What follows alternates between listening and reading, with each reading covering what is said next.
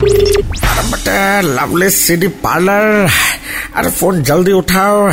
अब मेरे पास अरे वक्त बहुत कम है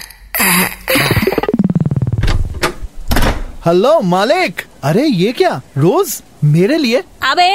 कुछ अच्छा चीज मेरे लिए भी आता है मेरे लिए किस बदनसीब ने ये भेजा है आपको ला टेनिया जलता है बे हमसे